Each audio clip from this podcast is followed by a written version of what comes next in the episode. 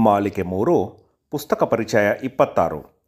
ತಿಂಗಳ ವಿಶೇಷ doctor K N Ganeshaiah ಅವರ ಕಾದಂಬರಿಗಳು. ಪುಸ್ತಕದ ಹೆಸರು ಹೊರನೋಟ. ಲೇಖಕರು ಕೆ ಎನ್ ಗಣೇಶಯ್ಯ. ಅಭಿಪ್ರಾಯ, ಸುಜಿತ್ ಕಾಮತ್. ಓದುತ್ತಿರುವವರು ದೀಪು ಸುರೇಂದ್ರನಾಥ್. ಎಂದಿನಂತೆ ಡಾಕ್ಟರ್ ಗಣೇಶಯ್ಯ ಅವರ ವಿದ್ವತ್ಪೂರ್ಣವಾದ ಚಿಂತನೆಗೆ ಹಚ್ಚುವ ಲೇಖನಗಳ ಸಂಗ್ರಹ. ಒಂಬತ್ತು ಲೇಖನಗಳಿವೆ.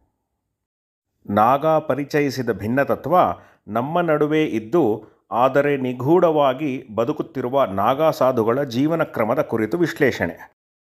ರಕ್ತರಕ್ಕಸನ ಮೊದಲ ಹೆಜ್ಜೆ, ಭೂಪಟದ ಕಪ್ಪು ಚುಕ್ಕೆಗಳು, ಹತ್ಯಾ ಚರಿತ್ರೆಯ ಪಾಪಪ್ರಜ್ಞೆ ರಕ್ತದೋಕುಳಿಯಲ್ಲೂ ಕಾಮನಬಿಲ್ಲು ಈ ಬರಹಗಳು ಎರಡನೇ ಮಹಾಯುದ್ಧದ ಹಿನ್ನೆಲೆ.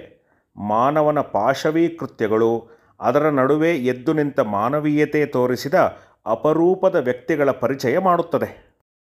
ಚೆರ್ರಿ ಮಾವು ಮತ್ತು ಡಿ ಬಿ ಜರ್ಮನಿಯಲ್ಲಿ ಗಣೇಶಯ್ಯ ಮತ್ತು ಪತ್ನಿ ವೀಣಾ ಇದ್ದಾಗ ಭಾಷಾ ಸಮಸ್ಯೆಯಿಂದ ಅವರು ಪಟ್ಟ ಪಾಡು, ಜರ್ಮನಿಯ ರೈಲು ವ್ಯವಸ್ಥೆ ದಶಬಾನ್ ಅಥವಾ ದೀಬಿಯಲ್ಲಿ ಭಾಷಾ ಸಮಸ್ಯೆಯಿಂದ ಆದ ಅನುಭವಗಳನ್ನು ವಿನೋದವಾಗಿ ಹಂಚಿಕೊಂಡಿದ್ದಾರೆ.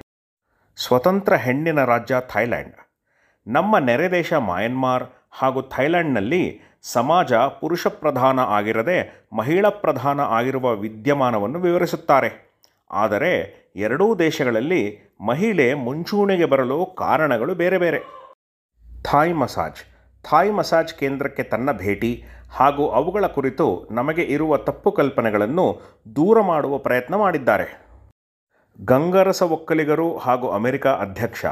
ಒಕ್ಕಲಿಗರು ಒಂದು ಜಾತಿಯೇ ಇಲ್ಲ ಸಮೂಹವೇ? ಒಂದೇ ಸಮೂಹ ಆದರೆ ಒಕ್ಕಲಿಗರಲ್ಲಿ ಉಪಜಾತಿ ಏಕೆ ಇದೆ? ಒಕ್ಕಲು ಎಂಬ ಪದ ಸಾಗುವಳಿ ಮಾಡುವ ಕಾರ್ಯದಿಂದ ಬಂದದ್ದು. ಹಾಗೆ ರೈತರು ಎಲ್ಲರೂ ಒಕ್ಕಲಿಗರೇ? ರೈತರಾಗಿದ್ದ ಗಂಗರಸರು, ರೈತನಾಗಿ ಬದುಕು ಆರಂಭಿಸಿ ಅಮೇರಿಕ ಅಧ್ಯಕ್ಷ ಆಗಿದ್ದ ಜಿಮ್ಮಿ ಕಾರ್ಟರ್ ಇವರೆಲ್ಲ ಒಕ್ಕಲಿಗರು ಅಂತ ಕುತೂಹಲಕಾರಿ ಅಂಶ ನಮ್ಮ ಮುಂದೆ ತೆರೆದಿರಿಸುತ್ತಾರೆ.